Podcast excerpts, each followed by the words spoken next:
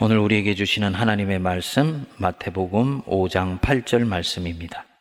마음이 청결한 자는 복이 있나니 그들이 하나님을 볼 것이미요. 아멘.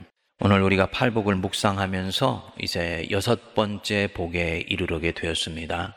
제가 여러분들에게 반복해서 말씀을 드렸었습니다. 이 여덟 가지의 복은 그야말로 그냥 그것이 순서도 없이 무원칙하게 선포된 복이 아니고 순서와 맥락이 대단히 중요하다고 말씀을 드렸었습니다. 우리 주님은 우리가 신앙생활을 어디에서 시작할 것이며 어떻게 신앙이 자라갈 것이며 결국 신앙의 궁극적인 궤적과 목적과 타겟이 무엇인지를 이 팔복 속에서 분명하게 우리에게 말씀을 해 주십니다. 철학이나 지식은 사상으로 출발합니다. 행동가들은 실천으로 출발합니다. 그러나 신앙은 마음의 변화와 심령의 회개에서 출발을 합니다. 마음의 변화가 동반되지 아니하고 심령의 회개가 동반되지 않은 모든 신앙은 모래의 성 위에 탑을 쌓는 것과 같아서 어느 순간이 되면 무너지게 됩니다. 우리 주님이 팔복을 선포하시면서 차곡차곡 나가는 순서도 바로 이와 같습니다. 일복과 이복을 말씀하시면서 심령의 가난한 것, 애통해 하는 것 속에서 심령의 회개를 우리에게 촉구했습니다. 그리고 나서 삼복에 오시면서 온유한 자의 성품을 드러내시고 사복과 오복에 오면서 의에 줄이고 목마른 자가 되어 비로소 하나님의 의와 공의에 눈뜨기 시작합니다. 그리고 오복에 오면은 이제 세상과 이웃에 대해서 긍휼한 마음을 가져 본격적으로 하나님의 사랑을 실천에 옮기는 사람으로 나아가게 됩니다. 그리고 이제 육복, 칠복, 팔복에 가면은 본격적으로 우리가 어떻게 세상을 섬기고 하나님의 일을 드러낼 것인가 라는 것으로 나가게 됩니다. 그런데 여섯 번째 복에 와서 우리 주님이 앞으로 나가시지 않고 마음이 청결한 자는 복이 있나니 그래서 다시 마음의 영역으로 돌아오신 거예요. 여러분 보십시오. 우리 다섯 번째 복 7절 보시면 긍휼히 여기는 자 일곱 번째 복, 구절에 보면 화평하게 하는 자. 여덟 번째 복, 의를 위하여 박해받는 자. 공통점이 있습니다. 모두 믿음을 실천하는 사람들입니다. 그런데 왜 주님이 이 중간에 다시 우리 마음을 살펴서 청결한 사람이 되어야 그 사람이 하나님을 보게 될 것이라고 말씀하실까요? 하나님의 일을 실천하는 데 있어서 이 청결이라는 것, 마음의 청결이라는 것이 대단히 중요한 것이라는 것을 함축하고 있는 것입니다. 무엇이냐? 하나님의 일을 이루는데 가장 결정적으로 중요한 것이 마음이 청결한 것이기 때문입니다. 하나님의 일을 하는 것과 하나님의 일을 이루는 것은 유사해 보이지만 같은 것이 아닙니다. 하나님의 일을 하되 하나님의 뜻대로 하지 아니하면 하나님의 일이 이루어지지를 않습니다. 뜻이 하늘에서 이루어진 것 같이 땅에서도 이루어지게 하여 주옵소서 기도하라 그랬습니다. 하나님의 일을 이루는 데 있어서 가장 결정적으로 중요한 것이요. 바로 이 마음의 청결입니다. 이 마음이 청결한 자, 카타로스 호이 카르디아.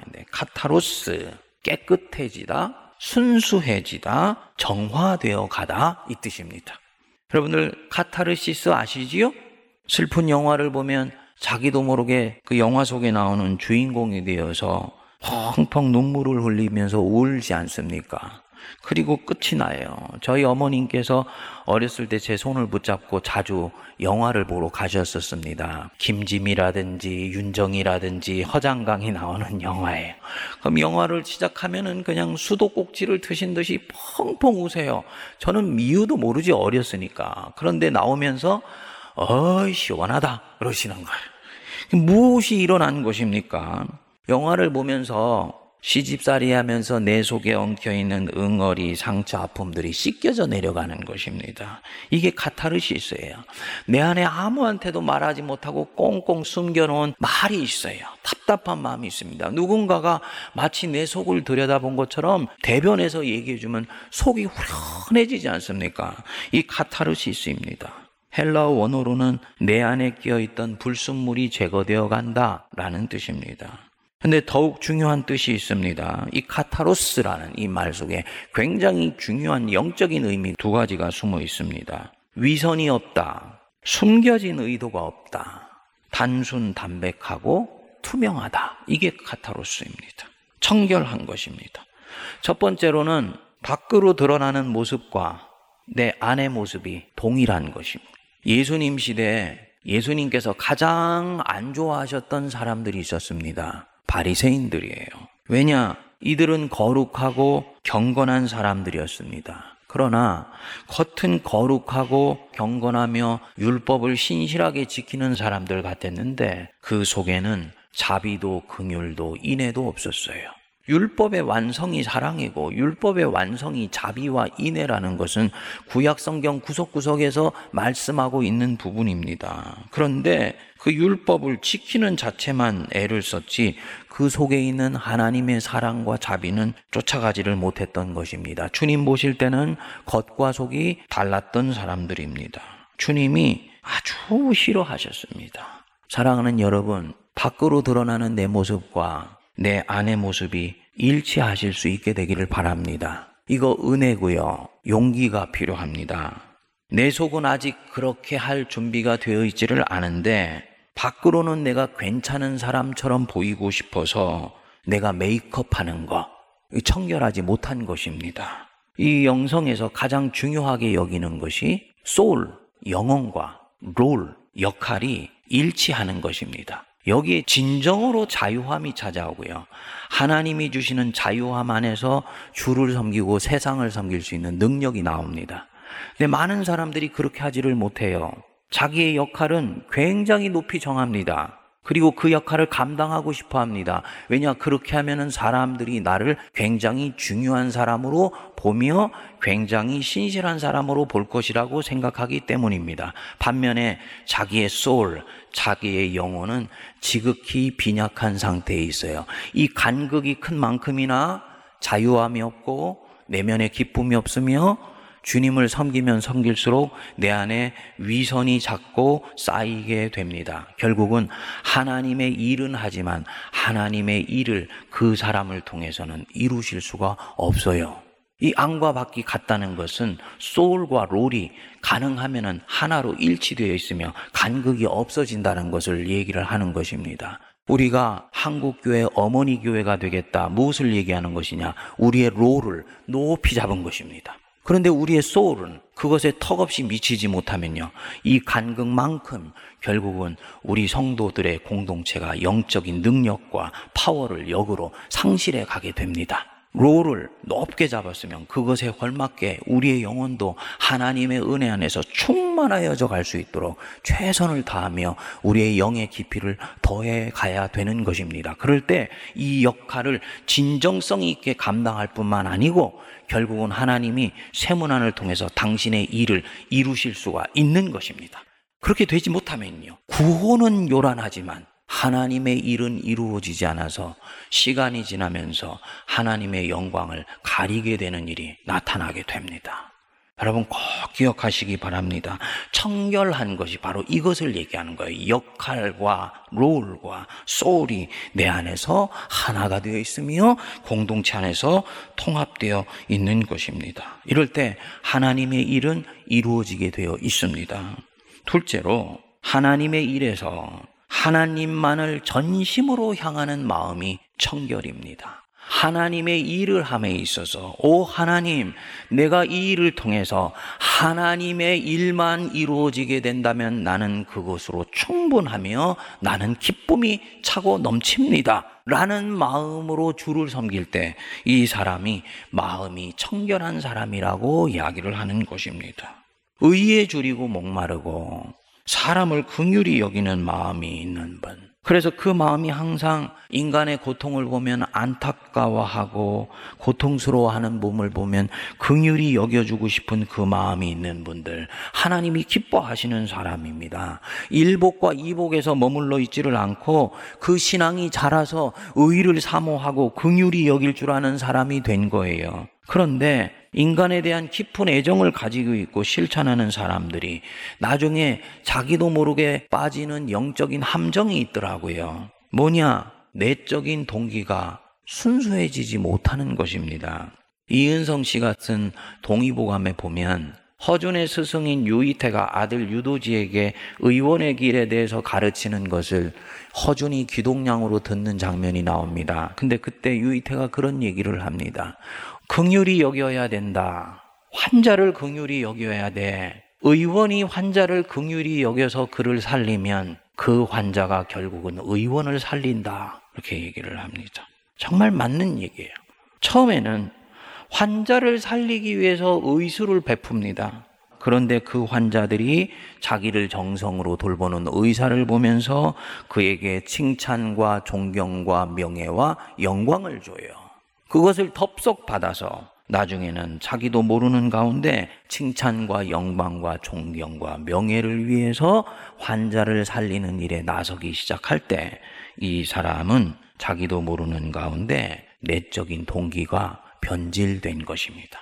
청결해지지 못한 거예요. 두 마음을 품기 시작한 것입니다. 하나님의 일을 하는 가운데 이런 마음으로 하게 될 때 주님의 일이 이루어지지를 못하게 됩니다. 우리 현대 그리스도인들이 즐겨 빠지는 함정이지요. 겉은 깨끗해 보이는데 그 마음속은 싱크대 속에 있는 배수관처럼 음식 찌꺼기가 끼어 있는 거예요. 명예를 얻고 보상을 얻기 위해서 하나님을 섬기고 교회를 받듭니다. 항존직 선거를 하는데 왜 그렇게 시끄러운 일들이 많이 일어날까요? 교회를 섬긴 만큼에 대한 내가 명예라는 보상을 이것을 통해서 받고 싶은 마음이 있기 때문인 것입니다. 주님이 안 기뻐하시지요. 어떤 사람들은 하나님을 자기 전제와 판단 속에 집어넣고 믿습니다. 그러다가 내가 원하는 대로 하나님이 움직여 주시지 않고 내가 기도한 때 응답해 주시지 않으면은 하나님에 대해서 의심을 하고 심지어는 하나님을 떠나려고 하는 사람도 있습니다. 여러분, 내 계획의 틀 안에서 주님이 움직여 주시면 그분은 하나님이 아니시지요. 저는요, 내 뜻대로 하나님 움직이시는 분이라면 저는 그 하나님 안 믿습니다. 왜냐? 나보다 나은 것이 없을 것이기 때문에. 그분이 나보다 한 수 위이시기 때문에 때때로는 내가 생각하는 것 뛰어넘어서 일하시기 때문에 내 계획과 내 의도 속에 포착되지 않기 때문에 그분이 하나님이시고 그렇기 때문에 내가 그분을 믿고 신뢰하며 보이지 않는 가운데서도 따를 수가 있는 것입니다. 저는 오늘날 우리 그리스도의 교회가 이런 면에서 순수하지 못한 신앙, 전제를 두고 예수님을 믿는 것 때문에 심각하게 고통을 겪고 있다고 저는 봅니다. 저와 여러분들이 하나님의 일을 이제 이 육복에 와서 시작하면 우리가 어떤 마음으로 하나님을 믿고 있는지가 그대로 드러납니다. 여기 마음이 청결한 자가 복이 있다. 여기 이 마음이라는 것은 내 심장, 내 의지, 나의 심령 전체를 얘기해. 존재의 모든 중심이고 인격 전체를 말할 때 바로 이 카르디아, 마음이라는 것을 얘기합니다. 마음이 청결하다. 이 말은 하나님을 향한 담백한 마음으로 내 머리끝부터 발끝까지 똘똘 무장되어 있다라는 것을 말하는 거예요. 전심으로 하나님과 하나님의 나라를 향하고 있으며 일심으로 하나님을 사랑하기 시작했을 때 이 사람을 일컬어서 마음이 청결해지기 시작했다고 얘기를 하는 것입니다. 영어로는 simple mind, 단순한 마음입니다. single mind, 쪼개져 있던 마음이 시간이 지나 면서 하나님을 향해서 하나로 합쳐져 있는 것입니다. 분열된 것이 아니에요. 그래서 하나님의 일을 하는데 다른 한 마음에서는 내 아젠다를 가지고 주를 섬깁니다. 주님을 섬긴다고 하지만 사실은 속에는 나의 아젠다가 들어 있어요. 바깥에서 이루지 못했던 내 일생의 야망을 교회를 통해서 실현해 보려고 하는 성도들이 가끔씩 있습니다. 이거 자기 아젠다입니다. 교회를 사랑하는 것 같지만 사실은 자기 인생을 사랑하는 것입니다. 그분을 통해서는 주님의 일이 이루어지지를 않아요. 우리 주님이 당부하셨지요. 마음을 다하고 정성을 다하고 뜻을 다해서 하나님을 사랑해라. 하나님을 향하고 하나님의 나라를 향하는 마음을 가져라. 마음이 청결한 자입니다. 그래서 시편 86편 11절에 보면 여호와여 주의 도를 내게 가르치소서 내가 주의 진리에 행하오리니 뭐라 그랬습니까? 일심으로 주의 이름을 경외하게 하옵소서. 일심으로 싱글 마인드, 심플 마인드, 한 마음이 되어서 일편단심의 마음으로 주님의 이름을 경외하게 하소서. 이 기도를 할 수 있는 사람, 마음이 청결한 사람입니다. 신학교 시절에 보면 처음에는요, 신학을 시작할 때는 다 정말 루터 같고 다 칼빈 같아요. 처음에는 다 순수하고 순전합니다. 에덴 동산에서 아직 사탄의 유혹을 받기 전에 아담의 모습이 바로 그러하지 않았을까라고 생각이 됩니다. 그런데 시간이 지나면서 우리도 모르는 가운데 조금씩 조금씩 믿음이 식고 변질을 해요. 안타까운 일입니다. 성경에 나오는 사울이 바로 그런 사람이었었습니다. 처음에 하나님 눈에 띄일 때는 순수했어요. 사람들이 왕으로 세우려 하니까 부끄러워서 마구 뒤에 숨었습니다. 수줍음이 많고 겸손했던 사람이었습니다. 그리고 하나님이 이런 사울의 모습을 좋아하셨습니다. 그런데 왕이 되어서 본격적으로 하나님의 일을 맡기 시작하니까 권력을 갖고 사람을 부리게 되면서 그 맛 때문에 조금씩 조금씩 마음이 변하게 되었습니다. 하나님을 향한 순전한 마음이 서서히 사라져 간 것입니다. 어느 날 사무엘을 통해서 하나님께서 이 사울에게 명령을 내리셨죠. 이제 아말렉과의 전투가 곧 시작될 것인데 그 전투에서 아말렉의 모든 소유는 씨도 남기지 말고 진멸해야 된다. 남녀와 심지어는 아이들과 우양과 낙타와 나귀를 다 죽여라. 전쟁에 나간 사울이 승리를 거두었습니다. 그런데 사울이 모든 백성을 진멸하고 난 뒤에 양과 소까지 진멸을 하려고 하니까 마음이 달라졌습니다. 소와 양의 좋은 것까지 죽이는 것은 아깝지 않느냐. 결국은 좋은 것은 뒤로 남겨두고 가치 없고 하찮은 것만 죽이게 된 것입니다. 하나님이 이 장면을 보셨어요. 사무엘을 보내셔서는 그를 꾸짖으시고 그때부터 이 사울을 왕 삼은 것을 후회하셔서 새로운 사람을 찾아 나서시게 되었습니다. 왕 되기 전에 순수했던 사울, 그리고 왕이 되고 난 뒤에 이 사울, 뭐가 달라진 것입니까? 왕이 되기 전에는 하나님을 향해서 순전했습니다. 담백한 마음을 가졌어요. 주님을 사랑했던 사람입니다. 그런데 왕이 되고 나서 두 가지의 마음을 갖게 되었습니다. 하나님을 향한 단순하고 담백한 열정이 없어져 버렸던 것입니다. 여러분, 저와 여러분들이 진정으로 하나님과 제대로 교제하게 되면요. 그 사람은 하나님을 만나면 만날수록 하나님께 점점 매료되게 됩니다.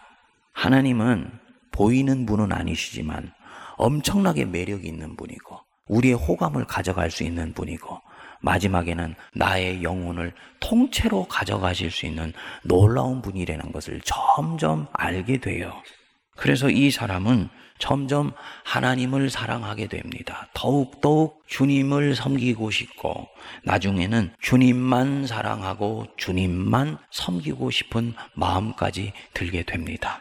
그래서 그분 때문에 사랑할 수 없는 것까지도 사랑할 수 있게 되고, 그분이 사랑하시라고 나한테 얘기하니까 품을 수 없는 것까지도 품게 되고 한 번도 살아보지 않았던 인생도 살게 되고 젊어서는 띠띠고 자기가 원하는 곳으로 다녔지만 늙어서 사람들이 자기에게 띠띠우고 원하지 않는 곳으로 데려가는데도 그것에 대해서 기쁨과 감사와 찬양이 나오는 삶을 살아갈 수 있게 됩니다. 힘의 근원이 뭐냐?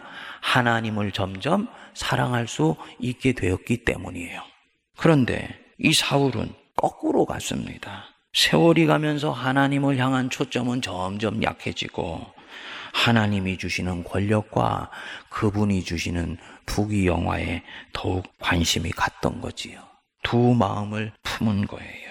그래서 결국은 하나님이 눈물을 머금고 버리시게 되었습니다. 안타까운 일입니다. 우리 성도님들은 그러지 마시기를 바랍니다. 세월이 갈수록 마음이 하나로 모아져서 하나님을 향한 단심을 갖는 것. 그 마음이 청결해지는 것입니다. 고난의 풀무불에서 바로 이런 순전한 믿음이 정련되는 것입니다. 하나님이 이렇게 해서 찾아낸 사람이 다윗입니다. 이 다윗은 목동으로 출발해서 젊은 날을 군인으로 지내다가 나이가 들어서는 정치인이 되고 그리고 마지막에는 왕이 되지요. 세속사회 한복판에 깊이 뿌리를 내리고 살았던 여러분과 똑같은 사람입니다. 그런데 그 어느 예언자나 그 어느 제사장보다도 탁월한 영성을 가지고 있었던 사람입니다.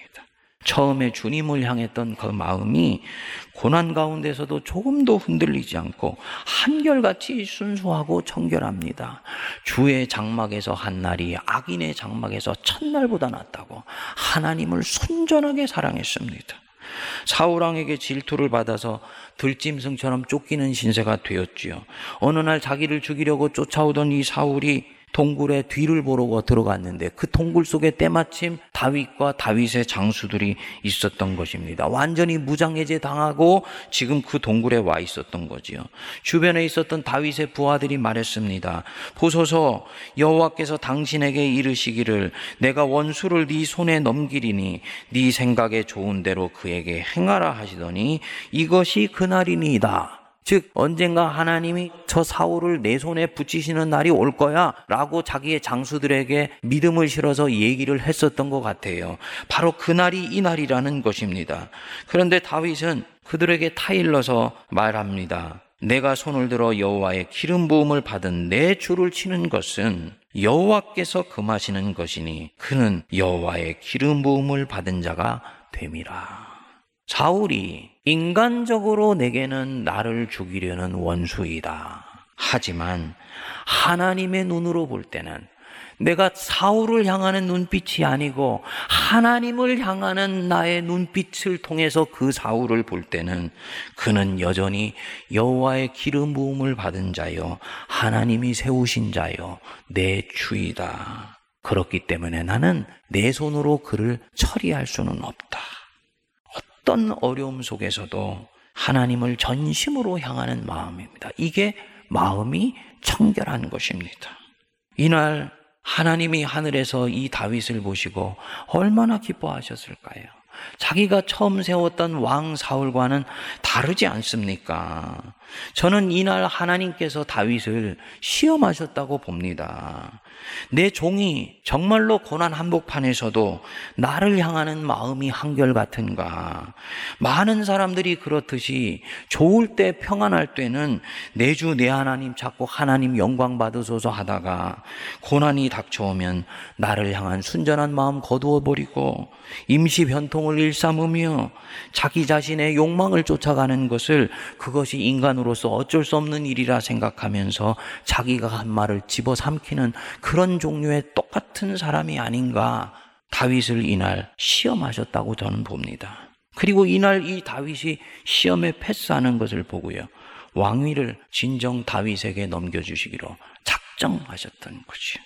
사랑하는 여러분, 주님 일을 하는데 처음에 우리가 무리로 출발할 때는 두 마음으로 출발을 합니다. 그러나 믿음의 세월이 깊어갈수록 저와 여러분들의 이 두 마음이 한 마음으로 합쳐지는 은혜가 임해야 돼요.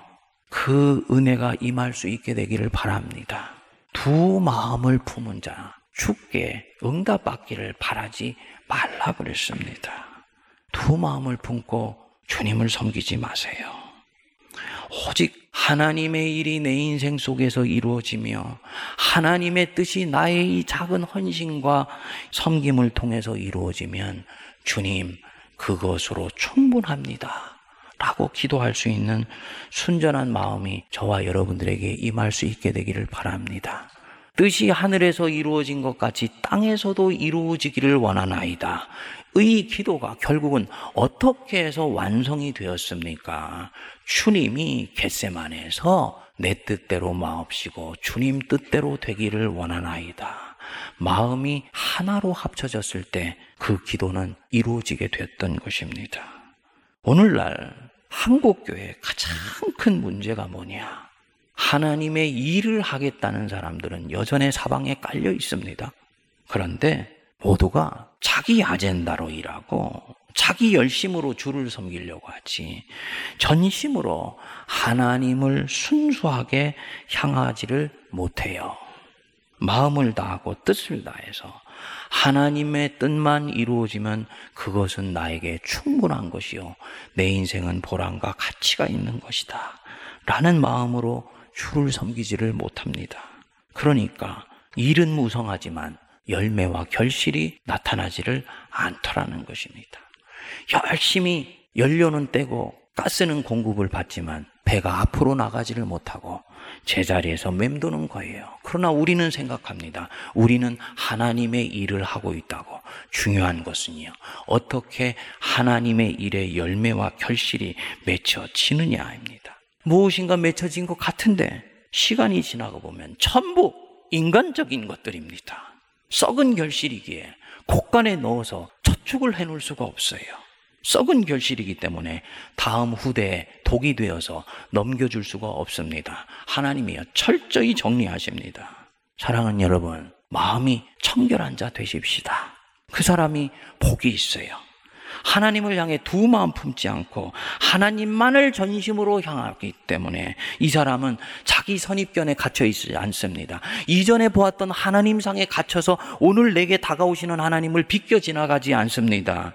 하나님께 순전하기 때문에 바로 지금 여기서 내게 부딪혀 오시는 하나님을 정직하게 대면하려고 합니다. 당연히 이 사람은요, 하나님을 보게 되어 있습니다. 나아가서 하나님 앞에 갔을 때 그 눈의 수건을 벗고 영광의 주를 뚜렷하게 보는 영광을 그가 누리게 될 것입니다. 마음이 정결한 자는 복이 있나니 그들이 하나님을 보게 될 것이다. 그 은혜가 임하게 되기를 바랍니다. 기도하겠습니다. 하나님 아버지, 주님께서 우리에게 말씀하시는 이 팔복이 깊어지면 깊어질수록 저희들 속에 있었던 연약한 것의 실체는 드러나며 가려져 있었던 찌꺼기는 밖으로 밝히 나타나서 하나님의 말씀에 심판대 위에 서는 것을 봅니다. 주님, 사랑하셔서 주는 말씀으로 믿으며 도전받게 하여 주시고, 주님의 일을 순전하게 이루기 위해서라도 저희들 마음이 청결한 자가 되게 하여 주옵소서. 주님을 믿으면 믿을수록 고난의 풀무술 속에서 두 마음이 한 마음으로 정리되게 하시고 복잡해져 있는 세상 한복판에서도 단순하며 담백하게 주를 따르게 하여 주시며 주께서 내게 무엇을 주시겠나이까? 라고 주님 앞에 물으며 주를 섬기기 전에 주님은 내게 최선을 주실 것을 믿어 확신하며 오직 하나님을 신실한 마음으로 섬기며 주를 사랑하는 저희들 되게 하여 주옵소서. 바로 그 청결한 믿음이 저희들 속에서 운전하여져서 하나님을 날마다 대면하여 보게 하시고 하나님을 만나게 하시며 천국에 갔을 때 살아계신 하나님의 그 존전에 서서 해같이 빛나는 그 낯빛을 바라보며 주께 영광 올려드리는 저희들 되게 하여 주옵소서. 우리 주 예수 그리스도의 이름으로 기도하옵나이다. 아멘.